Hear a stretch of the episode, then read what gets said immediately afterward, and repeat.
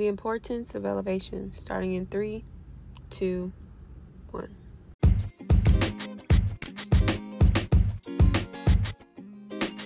Welcome to First in the Family Podcast with Ayana.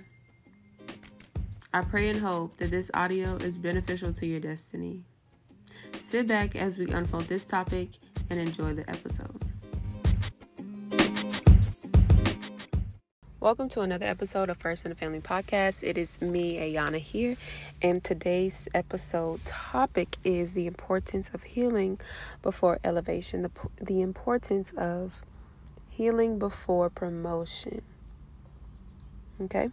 So when you're elevated, you are most likely going to need help, and when this help comes, you don't want to misuse or abuse the people that are helping you.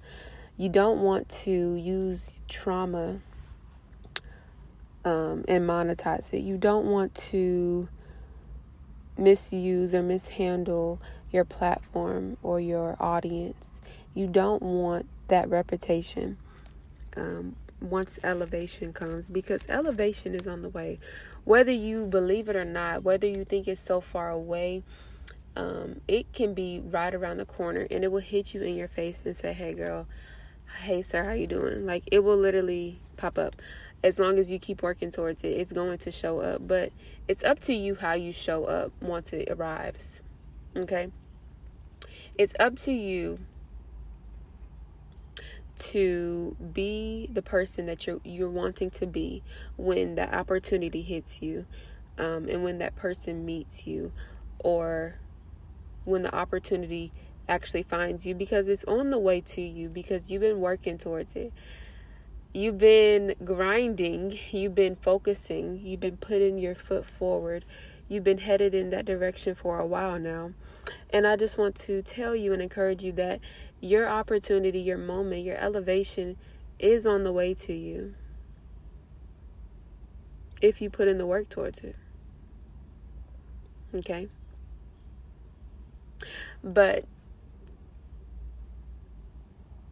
because it's on its way, because you know it's on its way, because you've been working towards it, it's up to you to be ready for it, to be ready to receive it. It's so many components that go into the title of ready, your readiness, you know. It's a lot that goes into it, more than I knew before I started this self-development process. And there's so many components that go into it, to where you have to have a level of discipline and focus on yourself to make sure that all areas are adding up.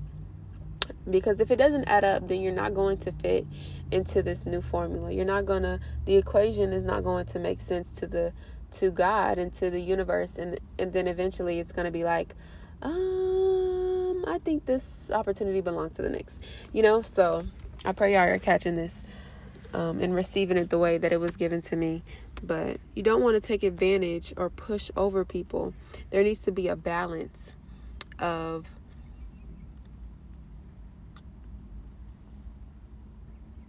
between the two. You don't want to be too soft, and you don't want to be too aggressive to your people, your helpers, your divine help, your audience, your members, your organization, whatever you are building, whatever God has put on your heart to steward. There needs to be a sense of balance. Okay? You don't want to monetize trauma. You don't want to sell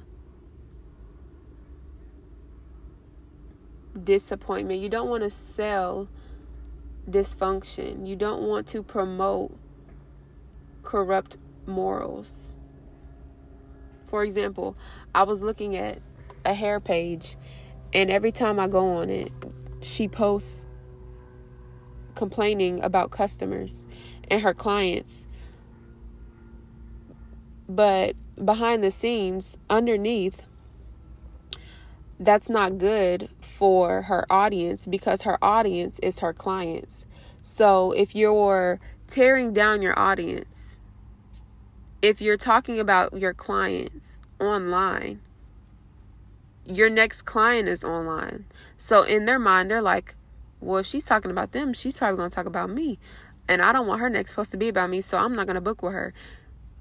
It's so important. And underneath, it's her heart. There's something going on with her heart underneath it, because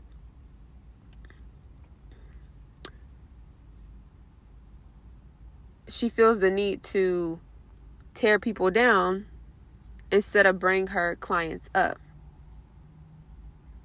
Y'all see what I'm saying? So you don't want to. It's so important how you promote yourself. That's what I'm trying to get to. It's so important how you put yourself out there, because if someone's seeing you for the first time, that's going to be their first impression of you, whether it's in person or social media. We're in a new day and age, so people consider meeting you, in a sense, through social media. How I present myself on every platform determines if they want to work with me, if they want to do business with me, if they want to follow me, if they want to be a part of my vision, if they want to promote me, if they want to support me. Okay? It's so important to heal before elevation, because elevation is going to come because you've been working towards it.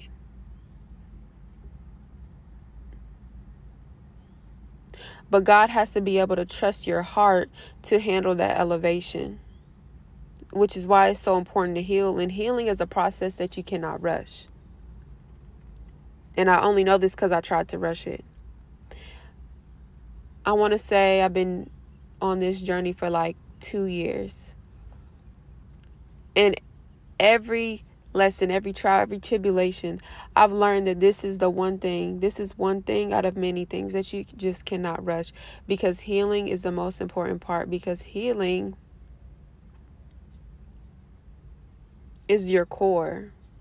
Healing is part of the foundation.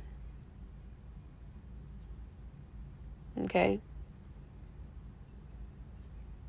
Because everybody that is connected to you will see that trauma, and they won't want to work with that.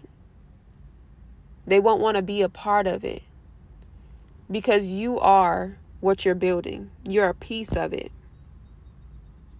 Everybody that has a business, a piece of them is in that business, which is why their salary or their share, their piece of the puzzle is substantially higher than the others, because they created it.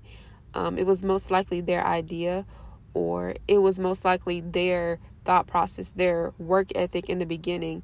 Their work in the beginning mostly came from them, which is why they're enjoying their harvest and the fruits of their labor as the higher title.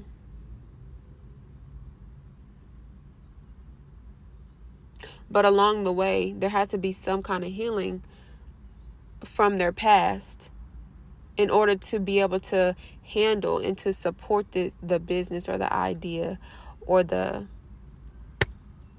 meeting, the conference, the organization, wherever that may be, the schoolwork, the degree, the job, the new title, you know. There had to be a shift along the way to heal, because healing can hold you back. It's not the people around you sometimes.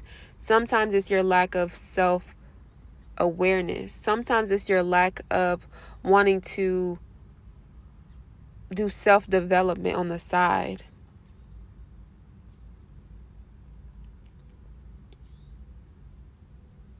Okay?